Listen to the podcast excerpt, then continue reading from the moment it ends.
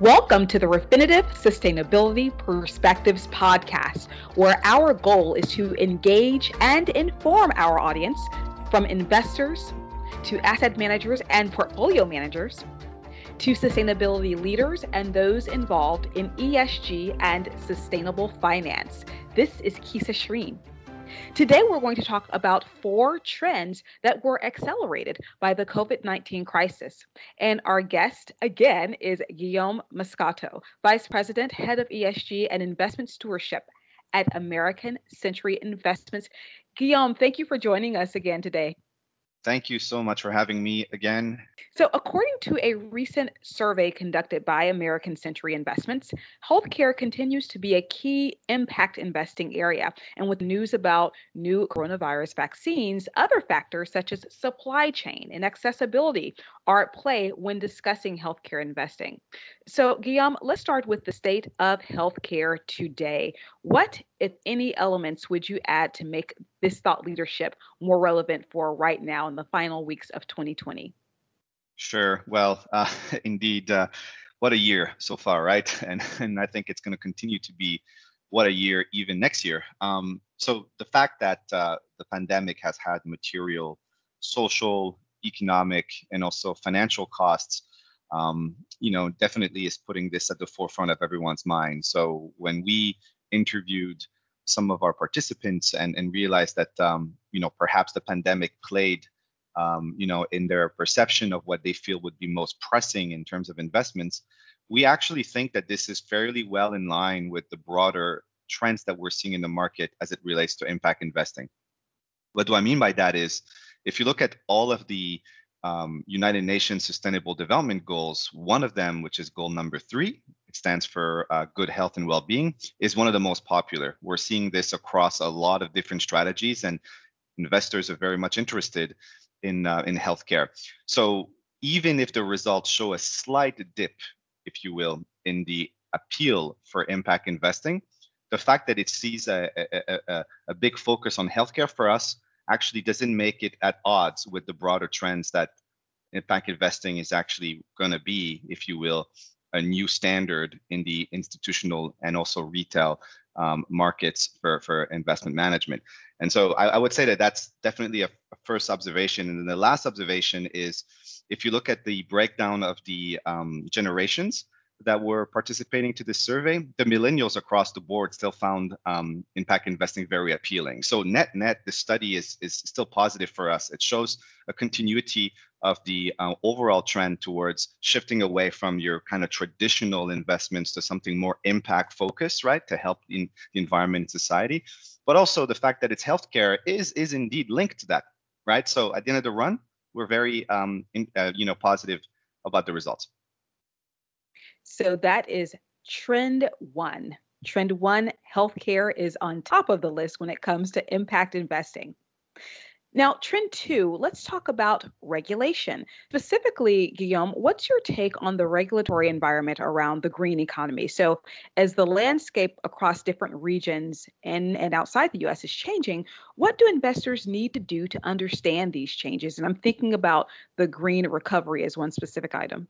Well, I mean, it, so one, one thing that we believe strongly in is the interest for ESG investing in general will continue um, irrespective of regulatory changes, right? So what we mean by that is definitely under Biden, who's been dubbed as the green president, we, we will see a, a resurgence, if you will, of um, the role of the federal government in environmental uh, policy setting.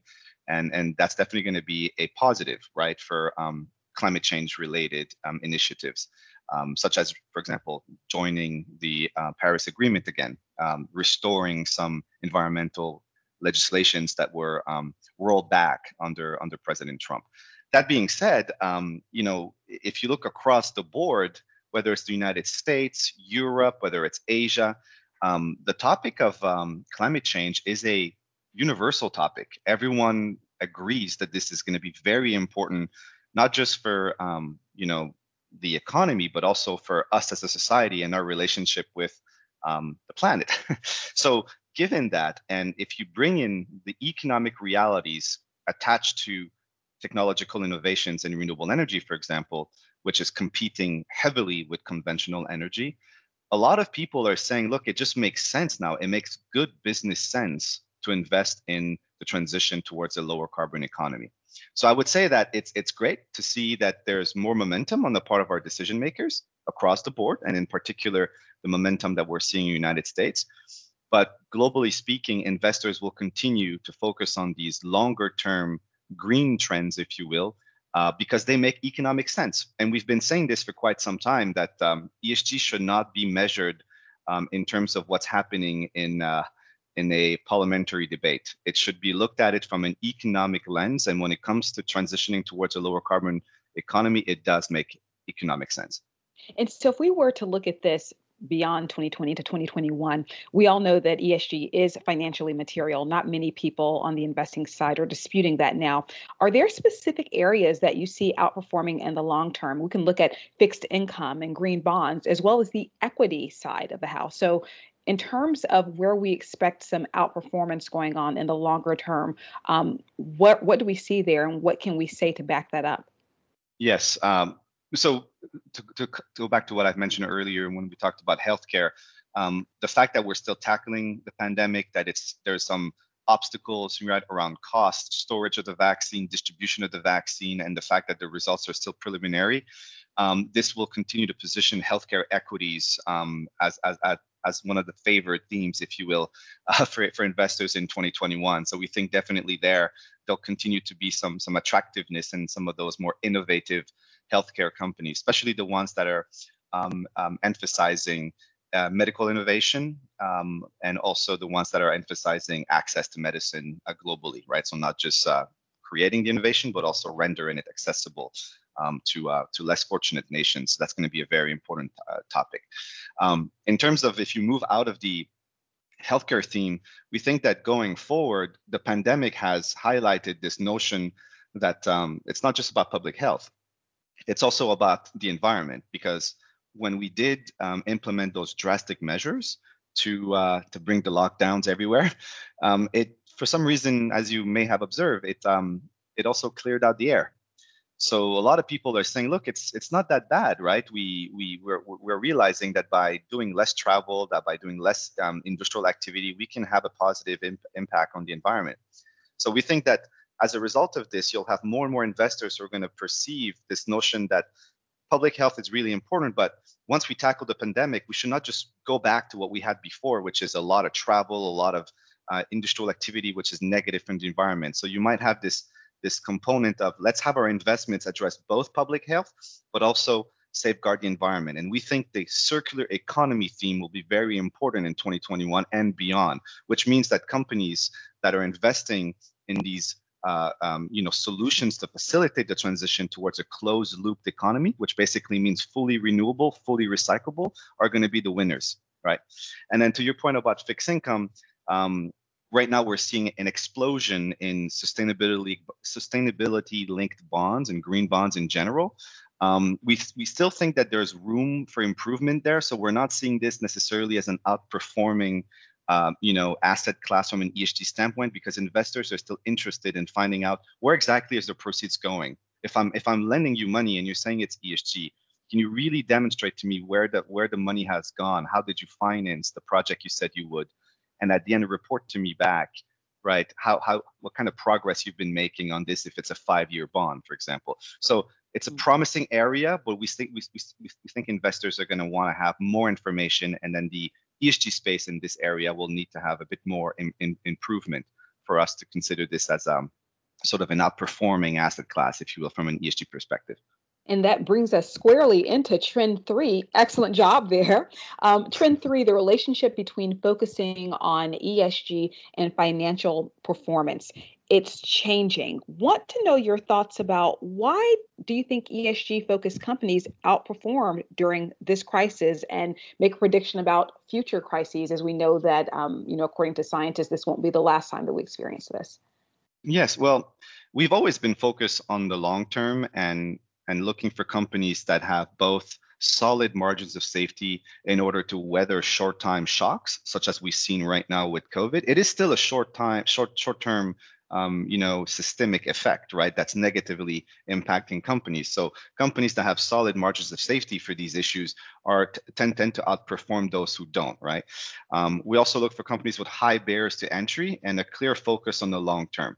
So if you have a, a company that has a, a sustainable franchise um, that can navigate cycles right correctly. Sure, there'll be some outperformance sometimes, but over the long run, right, the, the, these businesses will prove to be resilient is also an important consideration. And then last but not least, if, if you are confident that the company um, is taking ESG risk management seriously and it has uh, implemented things like business continuity measures, supply chain auditing and traceability, as well as solid human capital programs to ensure that their people under a pandemic are well taken care of and, and, and their their operations are not compromised as a result of this. Um, all of these factors make it that these companies did well, right? They did better than others, if you will, um, during the the, the the the the heart of the um, of the shock that happened um, over eight months ago. And then I'll say one last thing too is a lot of those outperforming uh, companies, if you will, were exposed to the they were already exposed to the stay-at-home slash digital economy, right? Healthcare and technology companies. So this this uh, configuration of of you know company fundamentals, company specific indicators, as well as their industry involvement, makes us believe that we should not necessarily associate this too quickly to ESG. Right? There's a lot of other factors, right? Industry specific market based risk measures, as well as a company's own fundamentals. So it, it confirms our point of view that ESG must be accounted for in a holistic way when doing due diligence on a company right? Because it, it might not be very wise from our perspective to just tell clients to buy just highly rated ESG stocks. Because if they're heavily, let's say, concentrated in technology or healthcare, what if all of a sudden we find a cure and then cyclicals start to do better? Then you know you might have a big sell-off or rotation out of these high growth digital digital uh, stay at home type companies and then they might they might suffer some losses so again you know it's important to look at the full picture and that's great that we see both sides there. Those um, those high tech digital companies that, as you say, have been really focused on um, the staying at home model versus the companies that have um, a really firm grip on supply chain, um, for instance, as you mentioned, as well as a really firm grip on resilience. Wanting to know specifically if a firm is not there, if they are not in either one of those mm. situations, what would be your recommendation in terms of building a successful strategy, even post this pandemic, that could help them fare better? If you had a top three list to deliver to those companies and to those leaders, what would you say they need to prioritize in order to build back better in terms of their response? Interesting. Um, yes, I, I, would say the first is human capital. They need to really invest in their people. Um, a lot of uh, a lot of what's on the balance sheet tends to be measurable in terms of like hard assets, but people is is an intangible asset and numerous academic studies are starting to show the value of intangible assets right? Um, it's hard to value but nonetheless they they do play out when you have situations like this. So if you if you implement measures such as um, you know short time work which proven to be quite effective in germany um, also the protection of your employees through health and safety measures the ability for them to practice distributed management right? Where everyone can manage um, you know, on the web and making sure that the businesses are not the, the business operations are not uh, disrupted. That's going to be very, very important. The other thing I would say is um, to stay the course on, on on what they believe is the true value add right of their businesses. If a company decides to abruptly change and go towards something else, and then they they indebt themselves, they um, they make the wrong move because they do it from a tactical perspective, then that might not prove to be a longer term um, sort of strong return on capital in our perspective. So having the right long term strategic direction is also very important um, in order to make sure that um, these companies continue to innovate, but at the same time they don't lose sight of their core assets, which is which is what is generating a lot of the cash flow usually, and is what a, a lot of uh, companies um, tend to rely on in order to transform themselves towards maybe another company going forward. So I would say these two big things, right? So human capital and also long-term strategic vision, but without abruptly changing away from their core assets. Okay, great. And in terms of sustainable sustainable strategies that really create the most financial outperformance, would you be able to rank those in a similar sort of way, or just give the top three if we were looking at the most, the best, the most effective strategies um, that can really create financial outperformance? Yeah, for us, you know, core ESG integration is really the strategy we would recommend because it allows for more flexibility in terms of finding companies within an investable universe, right? It, it broadens your universe, your investable universe, right? And also it allows you to integrate alpha inputs at the same time as ESG inputs. What do we mean by that is if I'm excluding parts of my sector, right, outright, I might be missing out on some opportunities, as I discussed earlier, who might be investing in the future, who might be poised for reinvention. We call this ESG inflection, right? So that that that's one. And then because ESG um, is an input into the investment process, integration allows you to create some hybrid thinking where you can take some ESG metrics, combine them with financial metrics, and come up with actually an integrated thinking when doing due diligence on a company. If I'm just deferring to a third party data provider and I'm using that as my sole input into my investment process, you know, I'm not really doing integration. I'm doing more of an insert, if you will, or, or, you know, I'm an overlay, and I'm limiting my ability to integrate. So we would say definitely, you know, um, core integration is is our uh, more optimal strategy here for outperformance, followed by engagement. But we think that they go hand in hand in most cases, because if you're trying to find a company that's poised for improvement, um, using engagement is a way to follow how the company's progressing, measuring their progress, that is, and reporting it to their clients, and also encourage them, right, to uh, to make improvements. Um, negative screening, unfortunately, here, as I discussed, is um, is something that we we would recommend only if there are strong investment values that that clients have, such as investment beliefs or faith-based beliefs. Definitely makes sense to implement negative screening, but taking too much out of the investable universe could also position clients um, in a maybe risky area because there could be some interesting companies in a sector that they don't like who might be poised for reinvention. There's a lot of examples that I can name the healthcare and also um, in the um, energy sector where companies might not look good uh, from the third party perspective. But when you open the, the, the, the hood, if you look under the hood, that is, you can find some interesting stories here. We call this ESG rising stars.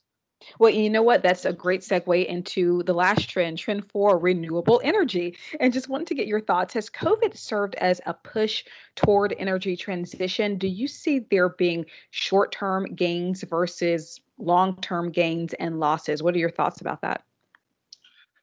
Wow, that's uh yeah, that's an interesting question. So um well, I think the long term gains is companies now um, are going to be more prepared. They they know that these things can happen. It's not just uh, you know in the movies that that pandemics can occur can happen in, in 2021 and beyond.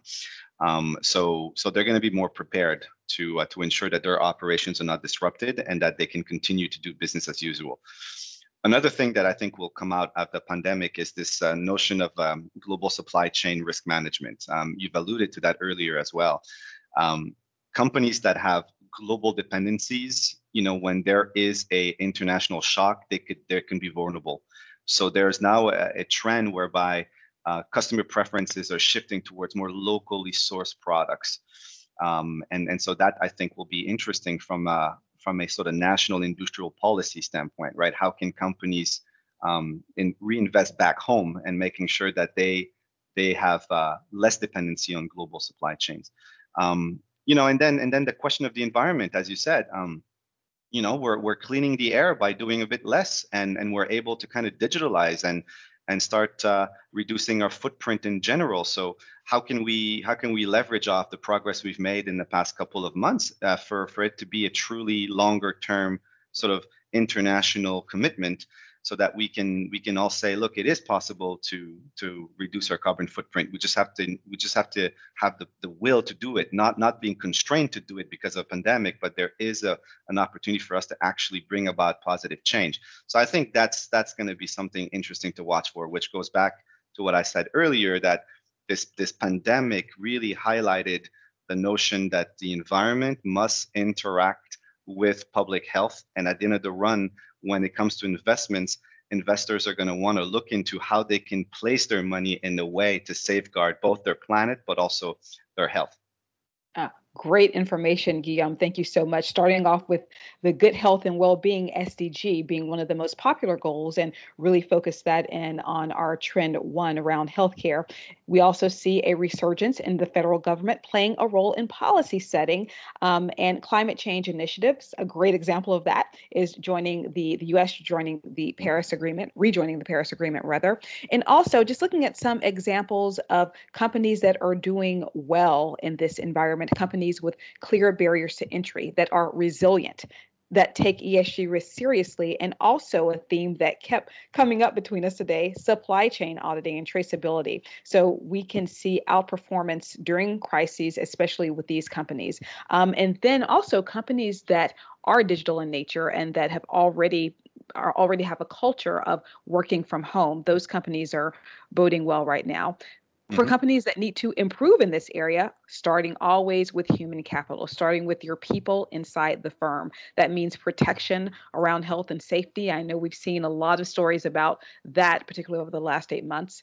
Distributed management to reduce business disruption, and really having the right long term strategic focus. One of the things that we brought up in terms of what can be done better is core ESG integration. This broadens your investable universe and also allows you to integrate alpha inputs at the same time as ESG inputs. So, really focused on hybrid thinking around the company there.